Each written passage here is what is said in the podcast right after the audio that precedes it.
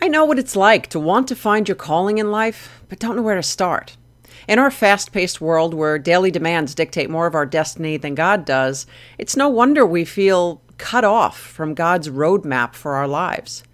That's why I wrote Make It Matter. It's a roadmap to help you live a life of purpose, and I'm excited to announce that it's just been released on Audible. So go to krisreece.com slash M-I-M to check it out. Building Faith podcast from Kris Reece Ministries is a podcast to bring biblically based messages and lessons on how to apply God's Word into your everyday life. Well, hey, my friend, welcome back to the Building Faith podcast. I am so thrilled to be here with you today. I am your host, Kris Reece, and my mission, as always, is to help you to apply God's Word to your everyday life. I like to think of our time together as our daily dose of life with Jesus. And today we are in episode 106, and we're talking about finding God.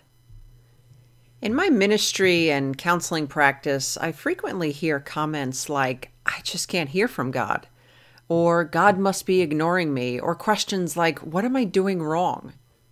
And despite the fact that we are taught that God is always with us, we have a tendency to rely heavily on our feelings and our circumstances. We feel as if God is a million miles away. And as hard as it is to believe sometimes, God is not playing some coy game of hide and seek. He wants to be found by us, likely even more than we want to find Him. So, if God longs for connection with us, why does it often feel like radio silence? In the beginning, there were two of the most fortunate people, I believe, ever to live Adam and Eve. They had a close, intimate relationship with God. The Bible says that He walked with them in the cool of the garden. Well, God was always with them, just as He is with us. But just like Adam and Eve, we can break our relationship with God. But how? So, if we look in Genesis chapter 3, verse 1, we see that Satan enters the picture. So, join with me there. The serpent was the shrewdest of all the wild animals the Lord had made. One day he asked the woman, Did God really say you must not eat the fruit from any of the trees in the garden?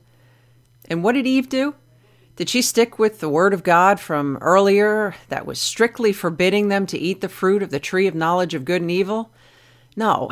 Instead, she took up a conversation with Satan and she allowed herself to be convinced that what God originally said really wasn't in her best interest.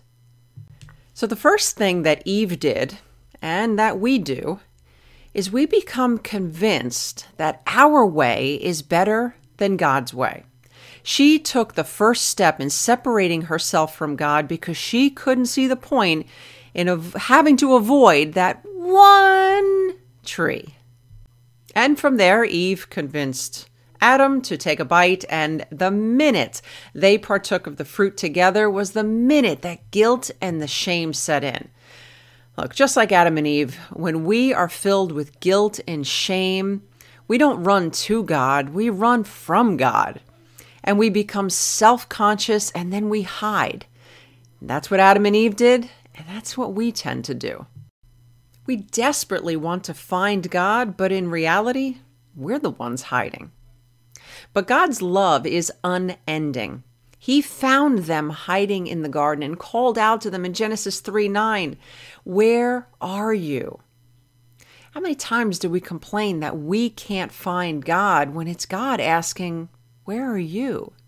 Not because He needs to know, but because He wants us to step out from behind the lies and the shame and the phony facades so that He can do what He does best clean us up. As the story unfolds, they confess to God that they were naked and afraid and ashamed, and God calls them out on the obvious mistake that they had made. How many times have your kids gotten into a jam and you knew exactly how they got there without having to ask? Like when I was younger and the cookie jar fell off the top of the refrigerator and smashed into a thousand pieces. Well, my parents knew exactly how that happened, not because there was the possibility that Cookie Monster broke into our home. No, the only way that cookie jar could have possibly been broken is if one of us kids was up there with our grubby little hands all up in the cookies. But they ask because they want to hear it from us. God knew what happened and he called them out. And instead of owning up to their mistake, they created further distance and blamed someone else. Eve blamed the serpent, Adam blamed Eve. Just like us, they tried to excuse and defend themselves. How many times do you catch yourself saying things like, uh, if only, or if it weren't for, or if I hadn't done X, I wouldn't have done Z? Look, we all do it. We excuse, justify, blame, and deflect our actions onto others. So think of the last time someone sinned against you, and instead of being honest and vulnerable, they somehow tried to blame or justify their actions. Did you draw closer to them? Likely not. In fact, it likely pushed you further away.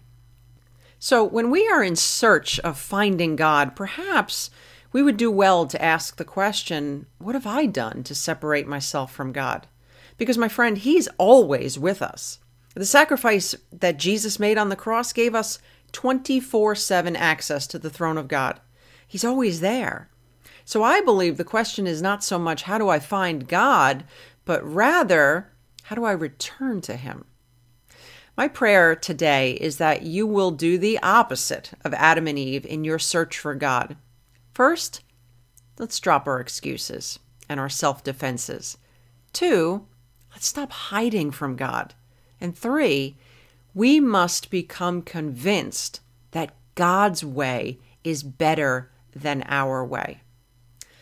Well, my friend, I hope that you have enjoyed our time as much as I have. If so, would you please consider subscribing and leaving a rating? I would greatly appreciate it. But before we go, I have a gift for you.